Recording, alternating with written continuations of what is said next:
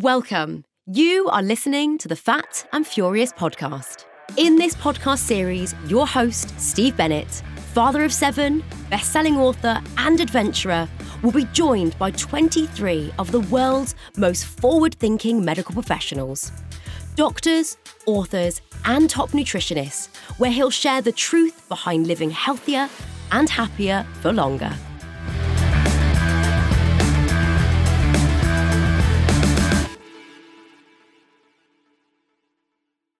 In today's podcast, I catch up with Anna Simmons, who is a clinical psychologist.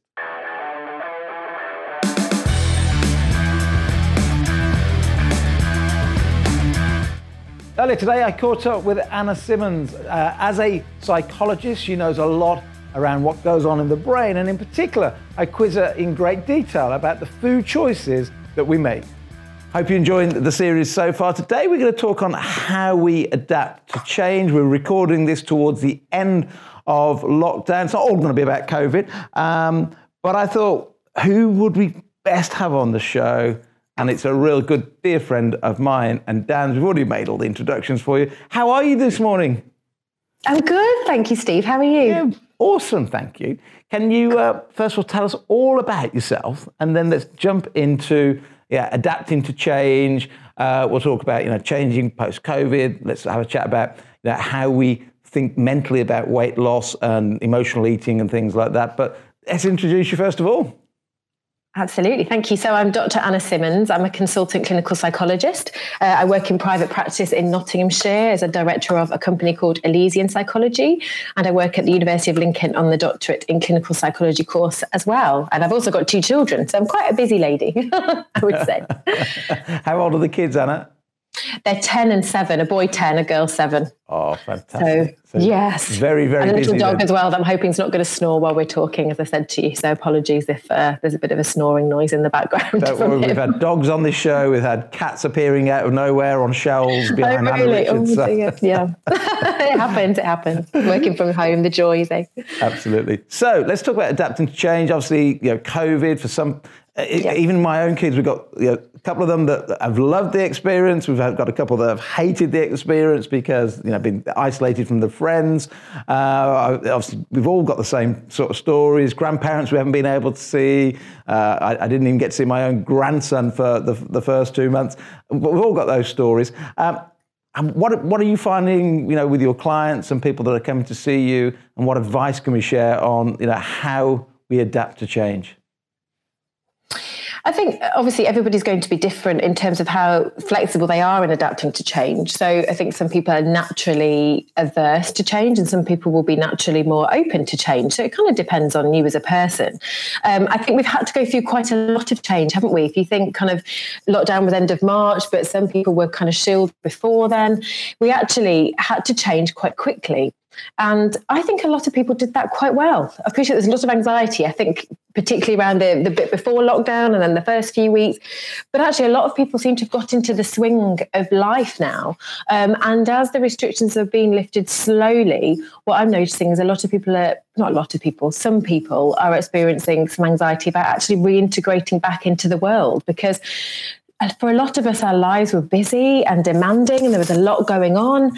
And we've had a change of pace. And for some people, they're thinking, but I quite like some elements of that, and I want them to stay.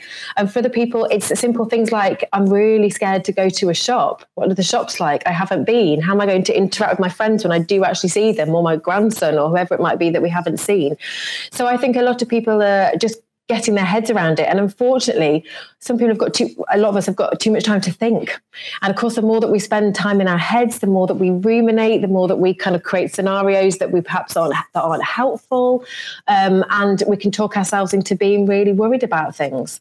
Um, but I think it's important to remember that as quickly as change came and we had to adapt very quickly and we didn't like it and we didn't want to do it, we did it you know, and anybody watching this who's thinking, I'm really quite anxious about a lot of things, um, you know, you did adapt to change initially, you know, so that shows that you can change and you will adapt again.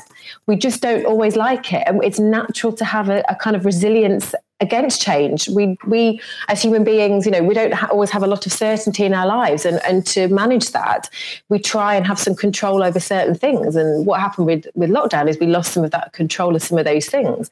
And anxiety, when we feel out of control, makes us want to control. So you know, anxiety will be trying to protect you and say, well, don't go to the shop or don't see that person in case you feel unsafe or you might get unwell.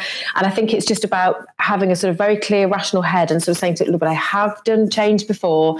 There have been, been lots of times in your life where you'll have managed change and successfully too.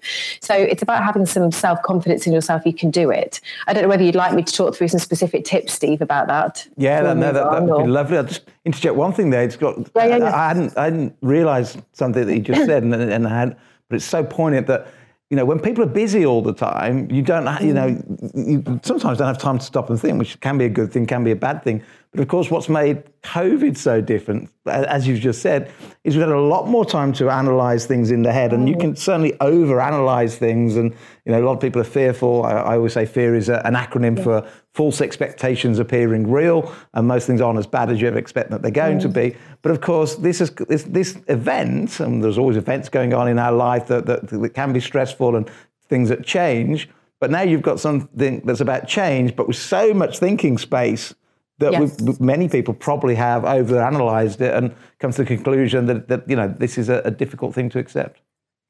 Absolutely. And, you know, the way that thoughts work on a very basic level is when your mind is busy, the thoughts can't get in. When your mind is empty, thoughts can get in. So it's that whole scenario. You think, you know, you've had a busy day and you think, well, I'll have a lovely relaxing bath, or you sit on the train or the bus on the way home and you think, this is nice. I'll have a bit of time just to be quiet. And all those thoughts just kind of come on in and all the things that are stressing you come in. And for some people, there has been more time to do that. But I think that's also a positive thing because it's allowed a lot of people to do a lot of healing and to, to really sit and think and reflect upon their lives, their relationships, the quality of their lives, their futures, in a way that we just haven't had time to do before.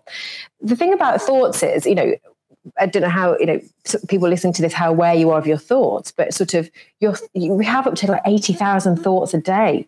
It's one every one point two seconds. It's a lot of thoughts, and thoughts might be even as we are talking. There's somebody thinking, "Oh, what shall I have for lunch?" or "Oh, there's a bird outside." You know, our brains are constantly narrating to us all the time, but it's our thoughts that give us our feelings so understandably if you're having mm-hmm. thought of you know something very you know always try to work out the specific thought. So if you're worried about thinking i don't want to go out the house well, well what specifically is it about going out the house? Is it you're anxious about having bumping into somebody and they might stand too close? Is it you don't know how things will work in the shop? Is it you, are worried that you'll have some awkward interactions? Is it a social anxiety? Is it to, connected to your health? What is it about?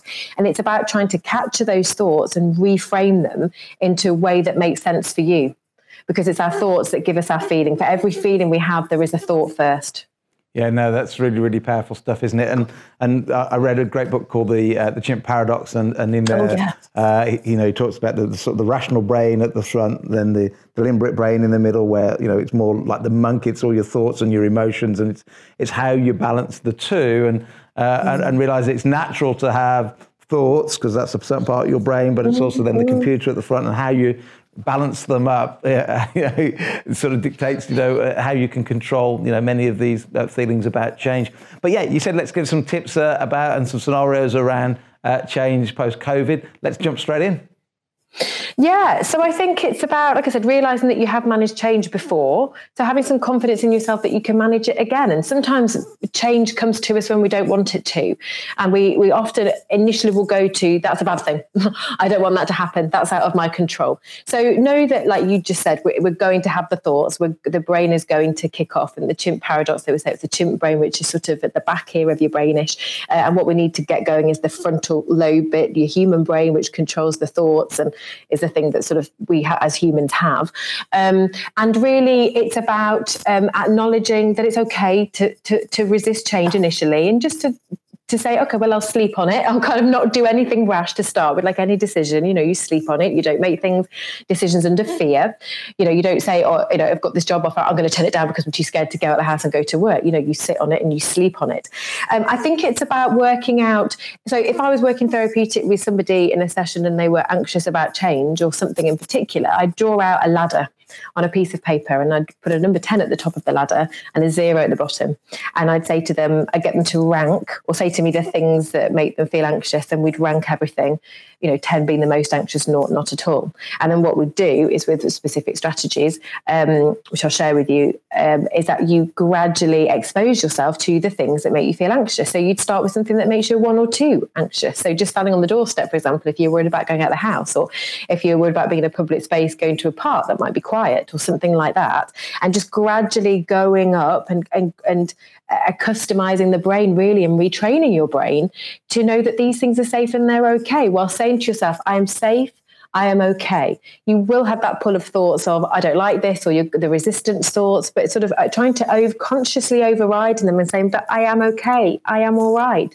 Nothing bad is happening right now. And so gradually working through that, that ladder and what would was a 10 originally, as everything becomes easier, would will drop down. So a 10 doesn't stay a 10, it becomes, I don't know, a five or a six, according to how you then feel, because you're used to all these things that you're doing. So really taking a practical approach to it. Um, emotionally kind of doing it when you're ready um, and trying to see the gain in it. You know, you're doing this and you're feeling anxious because you don't want something to change. But actually, how will you feel when you've made that change? So, most of us find change scary or doing new things scary, but it's okay to forward focus and think, well, how will I feel when I've done it? So, when I have done that thing that worries me or that change or made a decision or whatever, how will I feel when I've done it? And the chances are, you know, you're going to feel much better about it rather than sit on it. You know, we have to be proactive with things that make us anxious. Otherwise, they just sit there and they kind of run through our blood and it just goes and it goes and the thoughts carry on and carry on. And we don't really make much progress apart from spiral ourselves into sort of a black hole of thoughts and, and not a good place mentally. So it's about kind of, okay, but what is doable for now? What can I actually achieve now that, that feels okay and is manageable? And building that up slowly over time.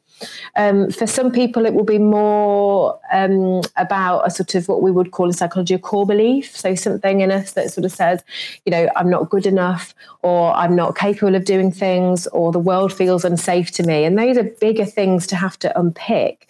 But if you have a little bit of time they're great to unpick kind of in a therapeutic sense but if you don't have the finances or the capacity to do that i think it's just about sort of challenging those as you're doing things and you know even the small thing that you're doing really praising yourself for doing that and making that change. And then like i say gradually working up the ladder the hierarchy of things and being really proud of yourself for doing it. You know with some people i was speaking to a friend today who hasn't been out of the house for 13 weeks and wow. she's like i'm actually really anxious about going out. And she's been walking a dog sorry but you know she hasn't been in public places or where there's people and she's really anxious and we were talking it through. And it's normal. If you haven't been out of house for 13 weeks you're going to feel a bit anxious because it's something going out is very new and different. So it's okay that it is. Yeah belief systems are really important aren't they? Uh, the, the, the, primal reset on the front of the book that we send everybody we put their name so say mm. anna we go primal anna because it's about belief systems. We need people to believe that they are that way before they even get there. Because if you don't can't believe that that's you and that you're going to lose, you know, the four stone, the five stone, the, the 20 kilos, whatever, unless you can really believe it, the chances of success and sustained success really sort of um, you know uh, diminish. So making people understand that, that look, you, you can be that person you want to be because uh, mm. back to that, that, anxiety and certainly weight loss, people have, you know, they've eaten a certain way for, you know, none of us put on weight that quickly. Might feel like we do, but it, the, the, science says it's not that. Most people put on mm. two to three pound a year, which is slow. So most people, when they get, you know, quite a lot overweight, it's taken a long time to get there. That's a lot of rewiring in the brain and retraining on mm. food. And, and people go, well, I'm going to miss this, I'm going to miss that, I'm going to miss that. But I loved your idea there of, of uh, you know, could you apply your ladder technique to weight loss. You know, what am I anxious about changing? Am I going to miss, you know, cutting down on the sandwiches, the Greg, the McDonald's, the whatever? Could you apply that technique with your ladder to, to, to weight loss? Yeah, I, I, suppose you could. I mean, I think it's.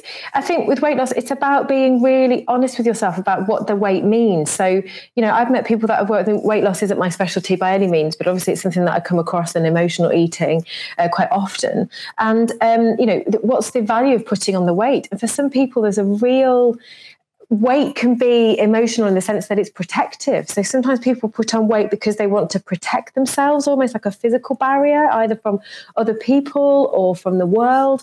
And it's important to realize, okay, so if that, if you know, I believe what you're saying is right, that weight loss is slow, weight gain, sorry, is slow. One of the reasons that's See, that's happened.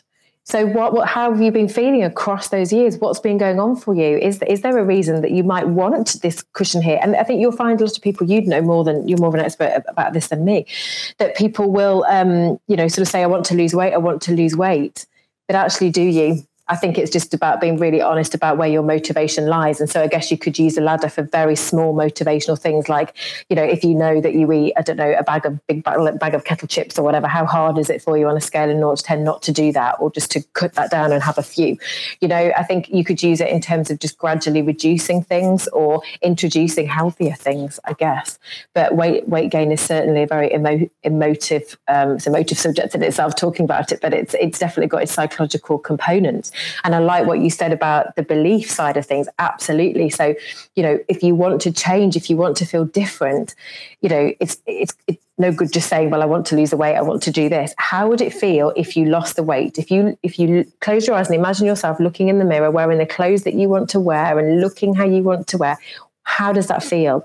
And it's getting that mm. feeling that's how we manifest by things by getting the feeling of the thing that we want and focusing on that. And almost walking around your day as if i am that.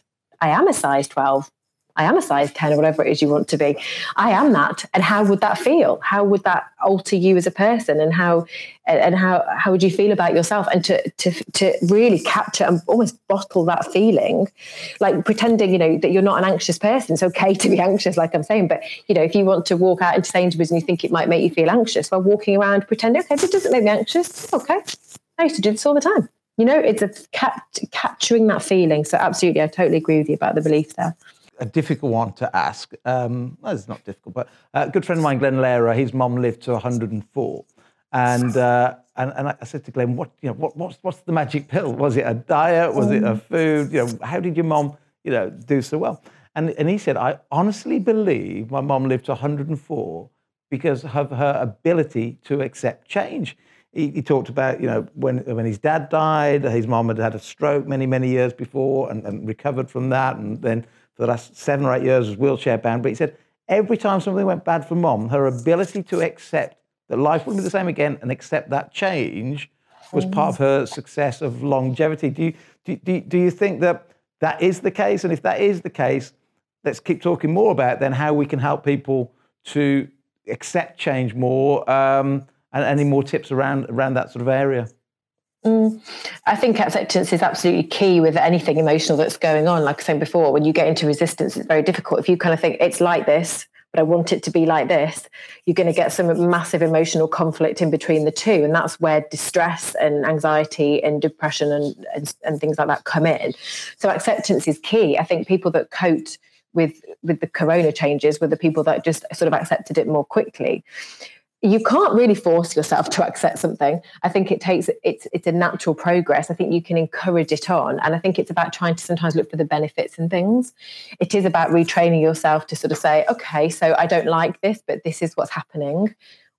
Having some, uh, for me personally, it's all about understanding. Well, why does this have to happen? So what, and I'll explore that with clients as well. So what are the benefits of this change, but also why is it happening? You know, and just trusting that things kind of, you know, things around us sometimes we don't always know best. And so we might think we want something one way but when it happens another way actually that that could be better. There's a possibility that could actually be better. I heard of somebody yesterday i know through a friend who was sadly made redundant uh, but actually had quite a positive mindset on it by the end of the day thinking well actually maybe that means i can get a better job. I didn't really like the one that i had anyway but i appreciate that you know she's maybe in a more fortunate position that she can think like that. But it's almost encouraging the thoughts to move like that really. Um, and not fighting them. I think the whole thing about any thought management, whether it's acceptance or anxiety, is if you imagine that's the door to your brain and you get thoughts coming in. I don't like this change. I don't like this. I'm knocking on the door, whatever. You just have to let that open the door, let the thought in. Just say, okay, I know that you're there. I know this thought that makes me anxious. We've talked how thoughts link to feelings. That thought makes me anxious. I don't like that very much. It will naturally move itself on by acknowledging it. If you don't let the thoughts in, the worries in, or you're resistant to the change, what will happen is that thought will just bang harder and louder and it will break down the door and you will be left with a horrible big thought to have to deal with that makes you feel even worse. And then you've got to work even harder to shift on. So by just sitting with the thoughts and just saying, okay, I accept that's the case. I accept that I don't feel happy in my current situation. I accept that I'm really worried about money. I accept that I'm not happy about my weight. That's quite freeing, isn't it? If we just sort of go, okay, this is how it is, you're going to have to sit with the sadness of that and and and the, the difficult feeling. And I think this is where people get resistant to change. Is that there's so much so many people are fearful of sitting with emotional pain as if it's a bad thing. This is why sometimes people overeat because they're numbing a pain, why people might drink too much alcohol or, or take drugs or whatever. It's a, the whole process is the same. It's a numbing of the emotions. And actually, we can sit with emotional pain we can learn so much from sitting with pain and the discomfort of thoughts we don't like, the discomfort of feelings we don't like. It's a bit like a wave, you know, that the discomfort comes up. I say to clients, be be, be like um, on a surfboard and ride the wave. It's going to come down again.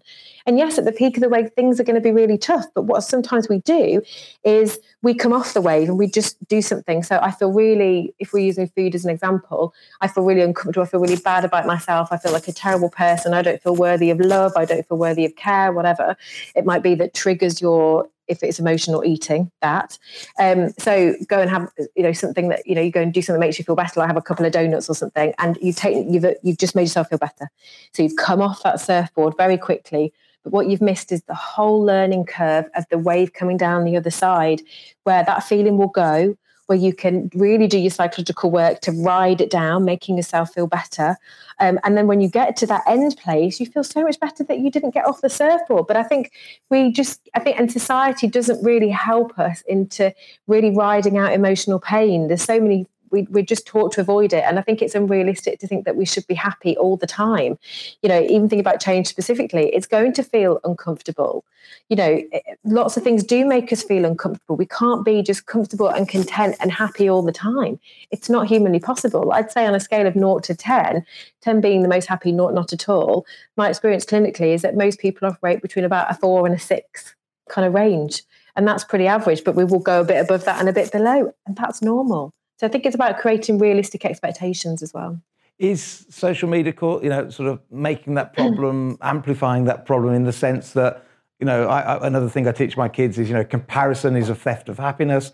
Uh, and, and, you know, whenever the kids are on social media, whatever platform it is these days, um, you know, you're comparing the snapshot of your friend's life, but they're always putting up the happy slide photographs, the happy images, uh, mentioning the great things they've done because that's mm. the bit we always try and portray outwardly. And that mm-hmm. comparison of always comparing, and, and, I think you know part of the problem. And I'd love to get your view on this. You know, part of the problem with social media, sometimes you just got to shut yourself mm. off and go. Actually, a bit of gratitude. You know, I've, I've got still got this. I might have lost this, might have lost my job, might have da da da da. But a bit of gratitude. You know, inward looking rather than that constant looking outwards and and, and comparing. Is that a, a fair a place for many people to start looking? Oh, absolutely. And, you know, I mean, I think we're all guilty of it. I've got a social media Instagram um, that I use for work and Facebook. And I'll be honest with you, that's, that I don't put on the hard days. I don't put on the, the days where I'm tearing my hair out or my children making me feel very stressed or I've had a bad day or not done a good I've not done a good job that day, you know, because that's not what people want to see. And I think we've got into it and it's such a shame. And I do actually follow some people on Facebook and things that are very honest and realistic about things that have gone wrong in their day. And I have so much respect for them. But I think it takes a lot of courage and a lot of bravery to do that because we make ourselves very vulnerable.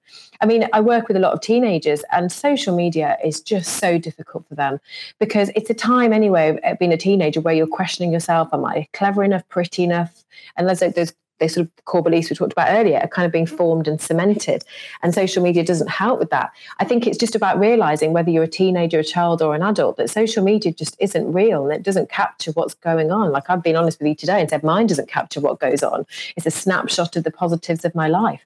Um, and that's what everybody does. So as long as you use it and keep that in mind, I think that's okay. And I think it's also about taking responsibility. So if you've had a bad day, let's say you know, you, you have a bad day with your family or things, you know, you try to have a nice day trip and it hasn't worked, Trevor. And then you go on Facebook and you see people with their smiley photos on of their perfect families, and it just makes you feel terrible. So take your responsibility thinking, right, I've had a difficult day. If I use social media to pick myself up, then that's fine if that makes me feel better. But if I think I'm going to see something that actually makes me feel so much worse and triggers something in me like I'm not a good enough parent or my family life isn't right or, you know, then don't go on it. And that's your responsibility to to actually don't go on it at that point because you might see something that massively triggers you. Yeah, I think what you said is really, really powerful. Actually, in fact, just going back a few minutes ago, you know, saying that most people, in in truth, the happiness is somewhere, you know, in on a scale of one to ten, between say mm. four and six.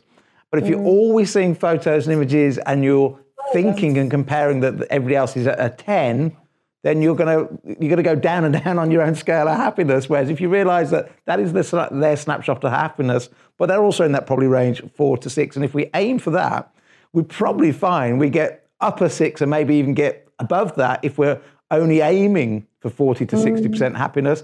We'll probably get much happier if we just realise you know, that is just the way the brain works. Yeah, absolutely. And that's the way feelings work. We're all tending with our time, like I was saying earlier, and also our feelings all the time. Our thoughts produce feelings. So I think it's just about setting realistic expectations of ourselves. We can't be happy all the time. But I think, and this, I guess, this we can we can we can um, think about food in this regard as well. You know, if you wake up and you feel grotty, or you know, you think you have a bad morning, it's really easy to write off the rest of the day, isn't it? And say, well, that's the day done. Rubbish. I'm not to make an effort now, or it's rubbish. I can't be bothered. You know, and, and and it's like I think the I remember reading some research years ago that said that women, women, unfortunately, we were worse for this. So let's say we ha- we we eat something we shouldn't, you know, we have that that muffin in the morning, and then we we say, well, the rest of the day is a write off now, so I might as well I might as well have fish and chips for dinner, and you know, half a bottle of wine because what, what doesn't matter now. But actually, what's really important psychologically is the bounce back rate. So it's it, bounce back is the most important thing. We're all going to get things wrong all of the time, well, most of the time, because we're human and we're not perfect. So having a muffin you know, at 10 o'clock and then feeling bad about it doesn't mean that you have to then eat awfully for the rest of the day. If you have one glass of wine and you think, oh, what another, okay, you can still stop at two. Um, and it's about sort of, again, projecting forward and say, well, how will I feel if I do put the rest of that cake in the fridge or if I put the, the lid back on that bottle of wine, how will I feel when that when I haven't had that thing? Um, and actually, you'll probably feel sort of better. But I think it, it's again, compassion focused therapy would be encouraging lots of compassionate thoughts. And so if you do something wrong, so saying, but it's okay. Like, okay, I had the muffin. Okay, sit with the feeling. We, we were talking about how emotional pain feels difficult. Sit with the feeling. Go, I don't feel great that I had the muffin like maybe I wish I hadn't had the muffin. I don't feel great about it. Okay, but what I can do now is make sure that I have something really healthy later and not to write off the day. So making sitting with the discomfort of the feeling, which is what people don't do, and perhaps the the eating and the rest of the day of the unhealthy things is a way to sort of just forget what's happened um, because of the emotional content of eating. Um, but just sort of say, okay, but how will I feel if I if I pull this back in? But not in a forced way, in a very gentle, kind way. And actually knowing that you deserve to feel to look after your body. You know, there's a lot, lot of people have a lot of self worth, self esteem issues. I'm not good enough. I don't deserve to look good. I don't deserve to eat well, whatever it might be. I don't deserve to nurture myself. And that's really where psychologically weight loss needs the input. Um, but I think just giving, knowing you can have a second chance, just stopping yourself at the discomfort of the guilt, whatever it is that you might feel for eating, doing, saying the thing that you didn't like. And then think, right, but how can I turn this around? That's resilience. That's the bounce back. Yeah, absolutely. And did you do you prescribe to a lot of uh, uh, Dr. Robert Lustig's for about the difference between pleasure and happiness, and really understanding you know the difference with the two different sort of neurotransmitters, and quite often you know you're trying to trying to teach your own brain to go look, I'm chasing pleasure, pleasure, pleasure, but actually that's not really what's going to give me the happiness long term, and sort of analyzing your thoughts. So you're about to go and have the donut, and you go, okay, I understand that's pleasure. I understand the brain's asking me, the monkey in the brain, the chimp is saying, have the donut, have the donut. But then the rational bit of the brain is going, but I am on this weight loss, I'm, you know, I'm trying to get my health regained, um, and, and trying to teach your brain that pleasure maybe and happiness aren't one and the same thing.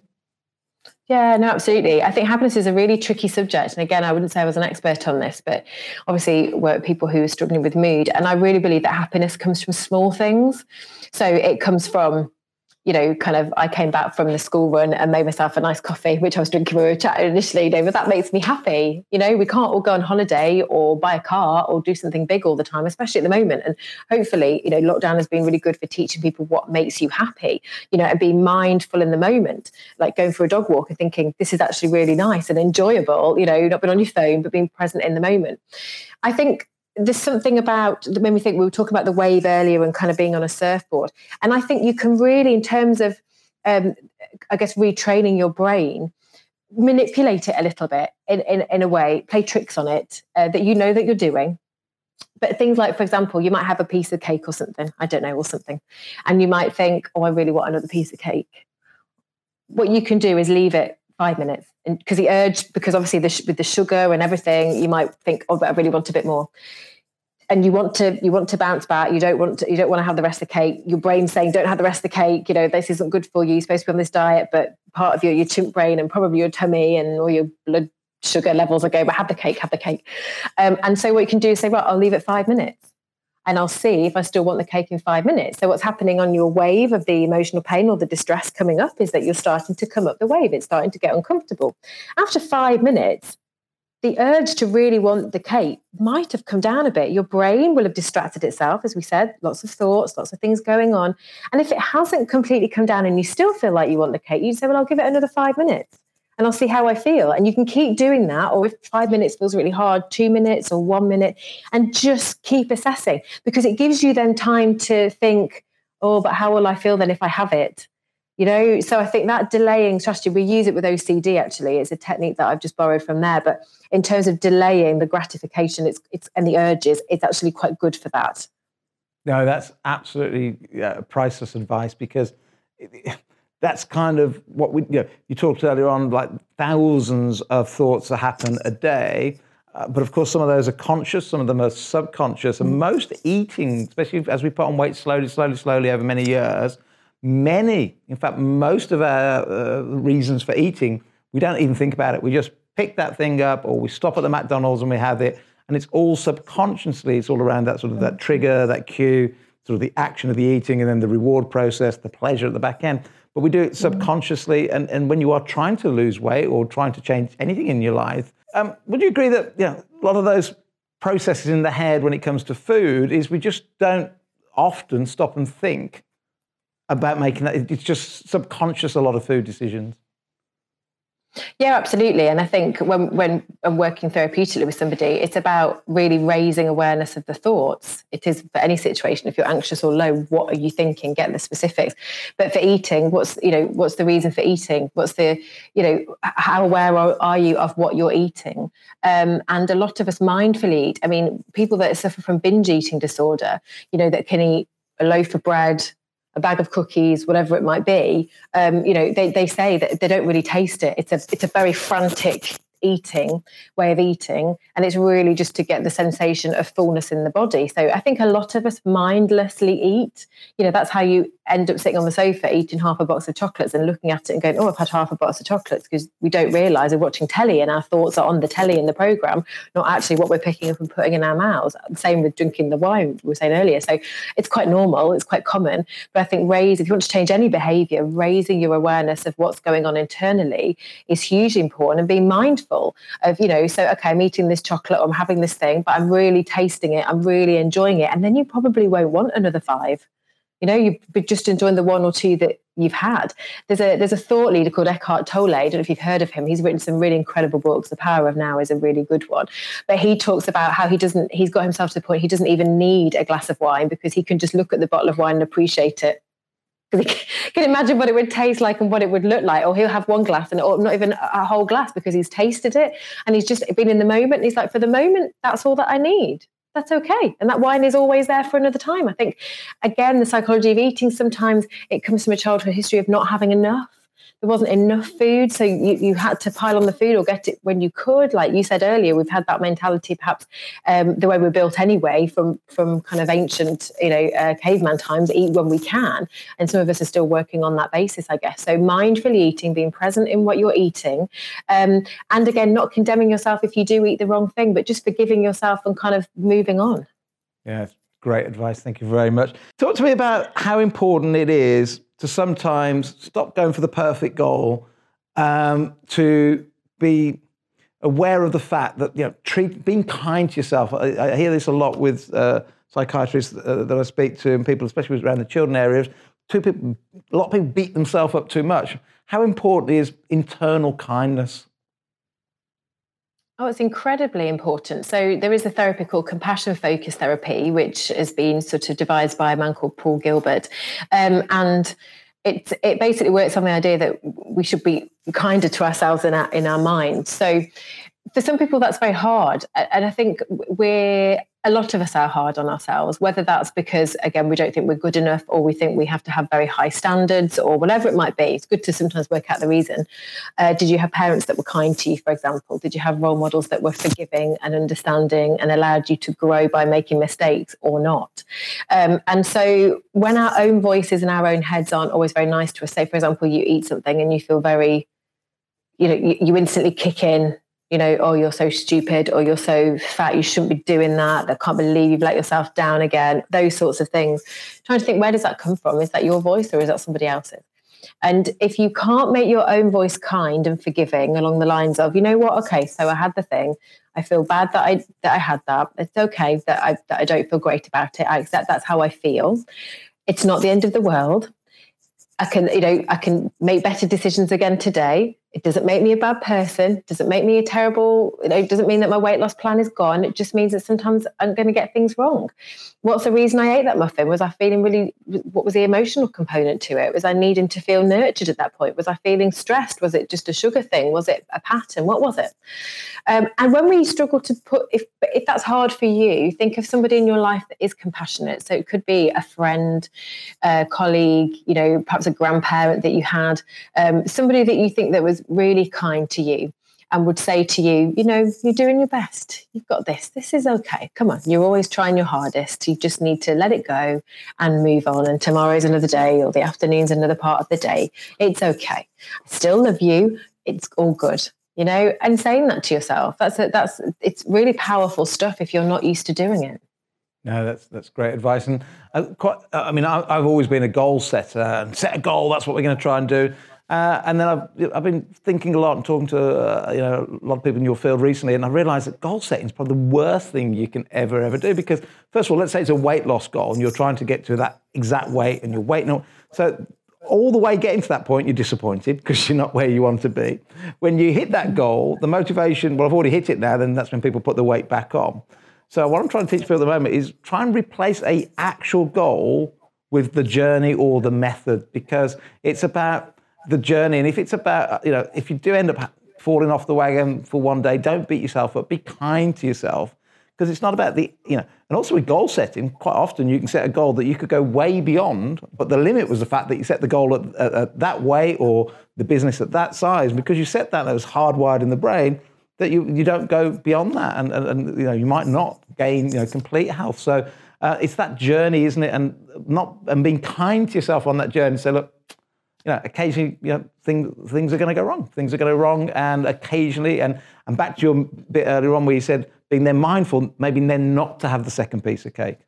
It's incredibly important to be kind to ourselves, but I think it's something that we don't always do. Um, especially in relation to food, it might be that we're quite happy we might eat something and have quite punishing thoughts about ourselves. You know, like, I can't believe you've done that. That's so stupid. You'll never be thin. No one will ever like you, whatever the value is of kind of being slim that you, that you believe about.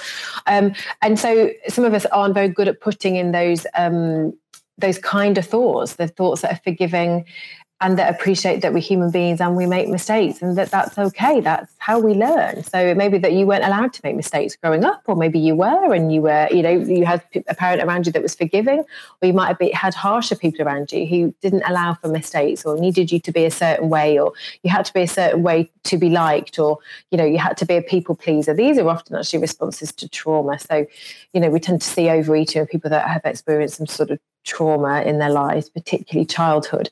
So if you're struggling to put those compassionate, kind thoughts in for yourself, think of somebody who does offer those to you. Hopefully, you've got somebody in your life who can be encouraging, can be loving, whether it's a partner, a friend, a colleague, just somebody that you know, and think, okay, what would they say to me in this situation? And hopefully they say something along the lines of, look, okay, You didn't do the right thing by eating that, but that's okay. It's not the end of the world. You're still a lovely person. They still love you. Everything's going to be okay. Tomorrow's another day. You've got this. It's all right. Nothing bad's happening. It's okay. And so generating that from somebody else, if you're unable to do it for yourself, a lot of us are highly self-critical. Um, it's not uncommon. And when we go through periods of change, whether that be you know, post-COVID, whether that be change to a diet when we're trying to lose some weight, um, being too critical could throw you off the path completely. Do you think? You know, and that's why that self-compassion, that self sort of inner self-worth is important because as soon as if, if, you're too critical and something goes wrong, quite often you can just ah, that's it, I'm done. Um, and I guess that's what happens with a lot of diets, I guess. Yeah, absolutely. And I think, you know, being critical of yourself might be one of the reasons that you eat in the first place. You know, if you don't feel great about yourself and you're looking for ways to feel better about yourself, it may be that food has given you that temporary feeling. So if you think about food sometimes being used as an emotional void, where emotionally we feel a bit empty, um, you know, food is used to fill that void and is an attempt often to feel nice to feel good if you've got a full tummy or you're full of the sugar or whatever it might be or the carbs you get a certain sensation and you feel nice. But actually there's other ways of doing that. So by not being critical to yourself and being nice to yourself in your head you're creating a, a, an alternative really to having to eat. One of the problems well certainly I'm, you know, I'm, I'm mid 50s always set goals. But the more I've researched recently setting the goals isn't really what it's about. It's because then you you know that goal you only hit it for a certain period in time it's more about the process, isn't it? It's about saying to yourself, I'm on a journey and there are often bumps in the road. Absolutely. And I think goal setting can be useful for some people, and some people naturally will work in, in that in a goal oriented way. And in fact, even therapy will say, Well, what are your goals? so that we know where we're reaching. But I think the problem is that when we reach goals, often it's not what we thought it would be. And I guess even with weight loss, that's difficult because you might be thinking, if I get to this particular weight, uh, I, I can get in that particular style of dress, I'll be happy. You don't know if you are going to be happy. You know, if, if we do a sort of, I'll be happy when I've got the car, I'll be happy when I have another child or I'll be happy when I get this promotion. You know, you're putting your happiness onto external things and happiness can only come internally from us. So although goals might motivate us and they're good for that and they at least direct us in the right direction, I think you've got to be careful about putting your happiness onto specific things that you're trying to meet or achieve. Uh, things like, you know, if you if you're a natural anxiety sufferer or you struggle with maintaining your weight, you're going to have to make changes that are always going to be part of your daily life. And it's about getting into the routine of those changes and getting into a daily practice, whatever that might be, um, that works for you um, and sticking to those things. So if you kind of think, okay, well, I can't have chocolate in the house because I'll eat it. When you get to your ideal weight, you then still can't have chocolate in the house if you think you're going to eat it. You know, we suddenly get to the goal and we think, well, I can shift back to that and go back to how I was or change things. But it's actually, I think, the maintenance of any anything like if you don't feel anxious anymore okay now's the time you've still got to put in your best anxiety strategies so that it doesn't come back. It's not that i'm not anxious so let's not worry about it. No you've got to be more proactive. I think when we feel good about ourselves actually and when we're feeling positive we don't put in the things that help us. We said like like it's like with vitamins isn't it? If you feel well you don't take your vitamins. We should but you know people don't. They kind of think well i'm all right now i don't need them well, yeah, you need them because you need to maintain, you've got yourself to this place because of the vitamins and eating well. So that's when you need to maintain it. But that's the most likely place that we're likely to then change our behavior and it be unsuccessful. No, it's great advice. And I remember uh, a Chinese, uh, I think it's a proverb or certainly a saying that, you know, people that uh, uh are anxious tend to be living, you know, uh, too far in the future because you're anxious about what's about to happen. People that are depressed tend to be living in the past and happiness is in the now. But yeah. when if you are in the now and you are happy right now, make sure you sort of do everything you can to maintain that because you know it's easy to start looking in the past or you know, worrying about the future too much. Post COVID, post uh, you know maybe changing diet. If anxiety is mainly about thinking too much about the future, how do we come back and you know, you know gratitude in the moment right now? How, is there any tips for that? I, th- I, think you've, you've given a really good example there. Gratitude is a way to come back into the present moment. You know, anxiety will predict, uh, project us into the future because it's trying to protect us from something. It's the brain's way of kind of saying, that's a bad thing, don't do that. A lot of anxiety is about anticipation. And once we get to the thing that we think might make us feel anxious, actually, usually it's not as bad as we thought. In fact, nine times out of 10, 99 times out of 100, it won't be as bad as we as we think it's going to be. So I think it's about sort of not, sometimes we can think of the future as being true and we sort of say, okay, but that's how it's it, it's going to be. And actually, it's not. It's about come back into the present moment and just reminding ourselves and our brains. If you're, you mentioned the chimp paradox earlier, your chimp brain, you, you kind of older part of your brain is kicking off and saying there's danger, there's danger, there's bad things. Sort of in the present moment, there probably is not. Probably nothing bad is happening right now. You might be worried about going back to work. You might be worried about sort of uh, whatever it might be. But it's about saying, okay, but that thing isn't happening now. Right now, as I sit here, everything is okay. And one technique I teach people in, in management of feelings is, you know, if you check in with yourself a couple of times a day and you stop yourself and say, but am I okay right now? Actually, in the second that I'm checking, probably give it a number out of 10. You probably are. You might have stuff going on in your life and, and things going on in the world, but actually, am I okay right in this moment? The chances are that you will be somewhere within that probably four to six or hopefully higher range. Yeah, that's that's absolutely priceless advice. And again, a lot of people worry about things they can't control. I try and teach my kids that you know, uh, uh, you know only focus on the things that, that you can control. Because if it's outside of your control, you know, you can't control. a little bit you can, uh, your own little world maybe, but you know, you can't control that there's going to be a second wave of corona. You can't control certain things. You know, focus your energy on that that you can make a difference on. Absolutely, and focus on what you can control. So, yes, you're right. We don't know whether there's going to be a second wave. We don't know what's going to happen. Use past experience as a good predictor, is the best predictor of future behavior. So, you manage this change okay. You've had to. If you're sitting here watching this, you've managed that the changes that came into place before okay. You will manage them again, um, and it's just a bit about having faith in yourself, really, that you you will manage things. Um, I think that's the key to it, really. Yeah, that's great advice. What was the uh, book you mentioned uh, early on? You talked about the, the, the, guy that says you can have the one sip of wine and just looking at the bottle. What was that book called? Because I'm going to read that one. Oh, Eckhart Tolle.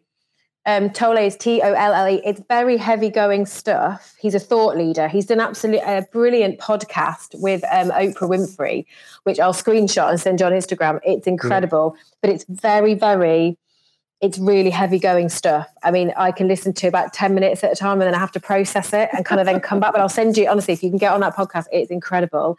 And he's written The Power of Now and it's life changing stuff. Honestly, this guy's like not on this planet. I mean, he's just amazing the way that he thinks about things and he's trying to do a new earth movement. He's like you, you know, he's trying to like change how people see things and do things on a mass level. He's, you know, he's yeah, you definitely need to look at him. He's brilliant. The power of Absolutely now. Brilliant. I will I will definitely, definitely do that. Well, it's been yeah. lovely, lovely talking to you. Oh, and you. We'll and you. Wasn't that fascinating? Anna Simmons was really brilliant today. I hope you enjoyed the show. Uh, keep watching the series. We're going to find out a lot more with a lot more psychologists about all those food choices that we're making in the main subconsciously. If you enjoyed this podcast, then why not subscribe to the full series so you can hear from all the incredible health professionals we spoke to? Before you go, though, visit Amazon today and pick up your copy of Fat and Furious by Steve Bennett. And as a thank you for being a subscriber, we'll even give you a third off. Simply use the discount code FF Podcast and you'll get the full story featuring all 23 medical professionals.